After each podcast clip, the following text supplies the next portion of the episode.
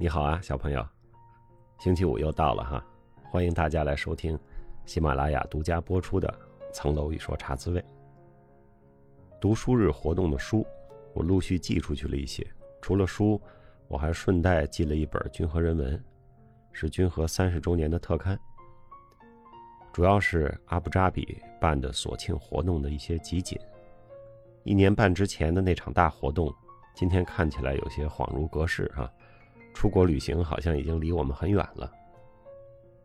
疫情之前呢，我到处跑的挺多的，比如2019年9月底到10月底啊，那1个月间，我连续去了韩国、意大利、美国和阿联酋，整个时差都是乱的。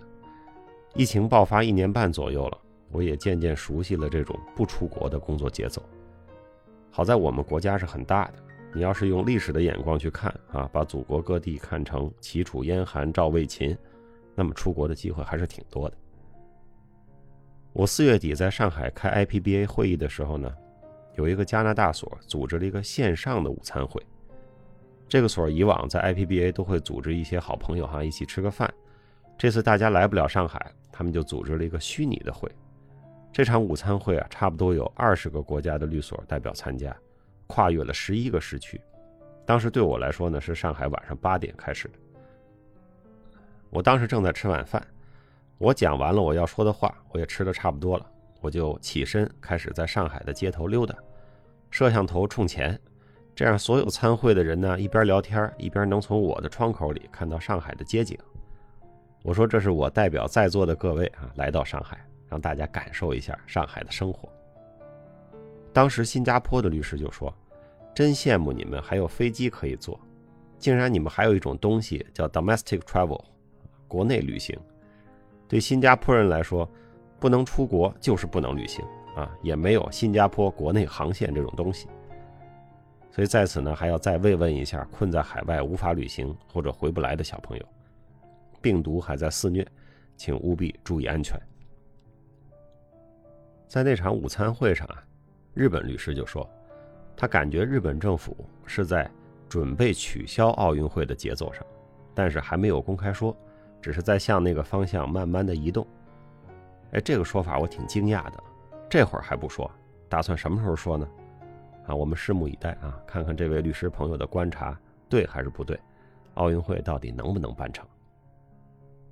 继续回顾我们 offer 节目，有小朋友说你现在说书还会留扣子，那你要这么说呢，我就得把这扣给接上，是吧？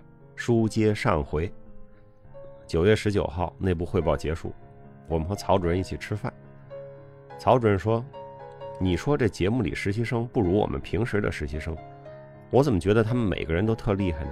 你看看这些学生汇报的内容就准备了1天多，每个人演讲的都不错呢。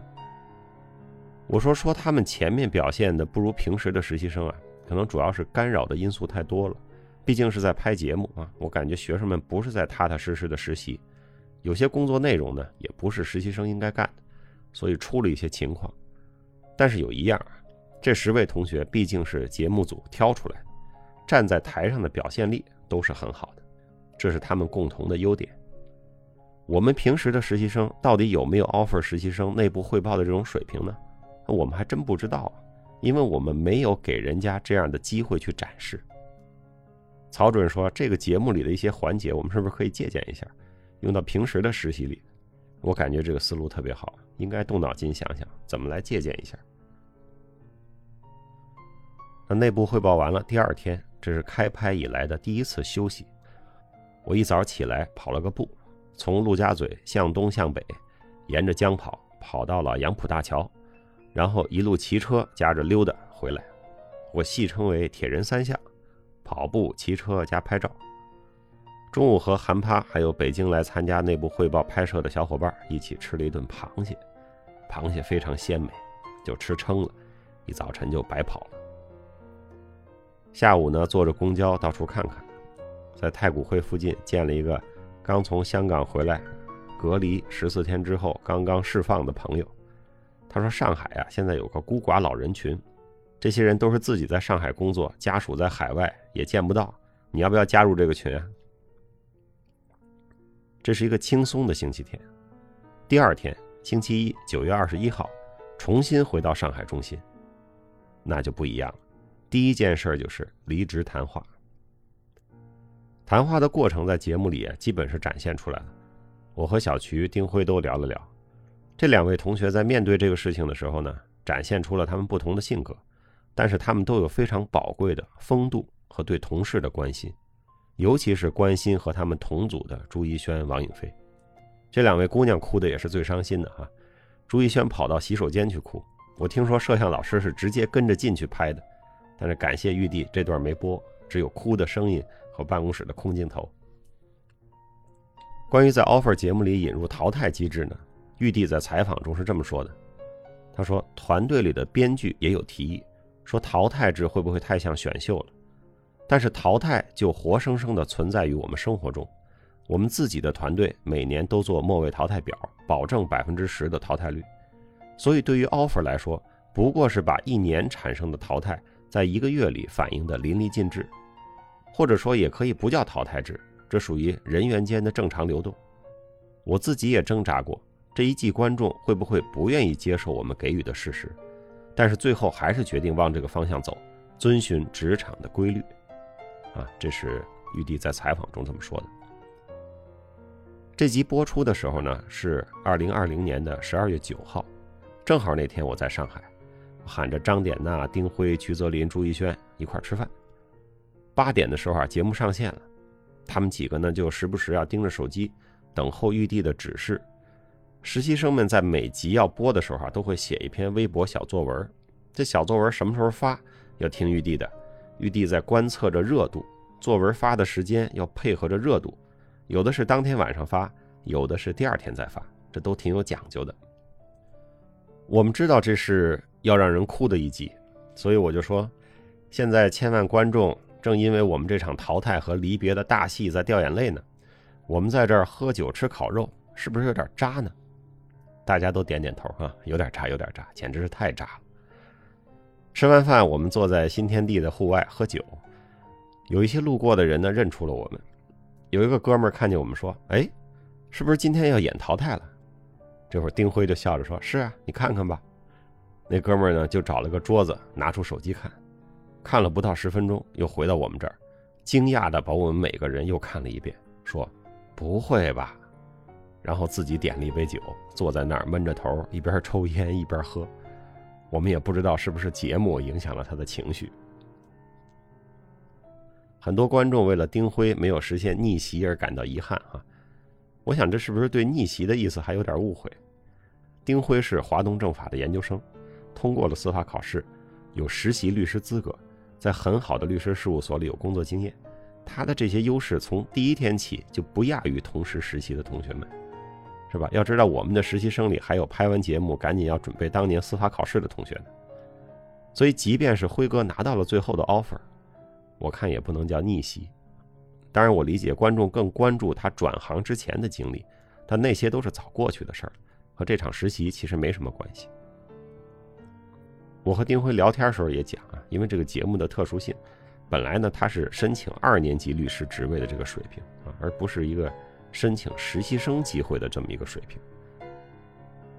那话说回来了，没有 offer 不代表你水平不行，任何职位的设置它都是有具体的要求的，有的时候这个要求还是挺窄的。申请没有成功，只能说明本人的情况和这个职位的需求不匹配。所以小朋友，如果你经历到类似的事情啊，没有拿到工作 offer， 你也不要怀疑自己，这是供需不匹配的结果，不要过度的解读。玉帝在采访中呢，还说过这样一段话啊，非常有意思。他说，大家都希望丁辉拿到逆袭的剧本，甚至说实话，在他淘汰的瞬间，我可以逆转这一结局。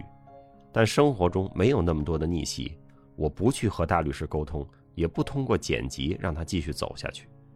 我们不会去左右太多，只会在权衡的过程中稍微手指拨一拨，剧情会改变。当然，绝大部分时间我们尽量不去这样做。哎，这段话特别有意思，我们都很好奇哈，如何逆转这个结局？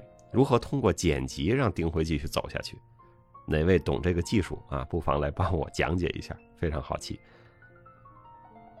玉帝在给观察团看这一集的时候啊，当时还没有想好这一集的名字。撒贝宁老师在录制节目的时候说，年轻的眼泪总是令人怦然心动。玉帝当天就发了一朋友圈，说撒老师太棒了，这集名字有了。加油团聊天的时候也提到了职场发小这个词儿，是吧？这件事儿我也是很有体会。我在君和有个饭团，就是每天中午一起吃饭的一帮人，大家差不多是同时来到君和的啊。这个饭团规模最大的时候能有10个人左右，现在还有5、6个。大家一起吃午饭呢，也吃了10好几年了，是吧？互相熟悉的，都跟家里人差不多。虽然平时都是在胡吹瞎侃，但是遇到点不爽的事儿啊，跟饭团念叨念叨，听他们损我2句啊，大师你至于吗？大师你怎么那么想不开呢？我也就好了。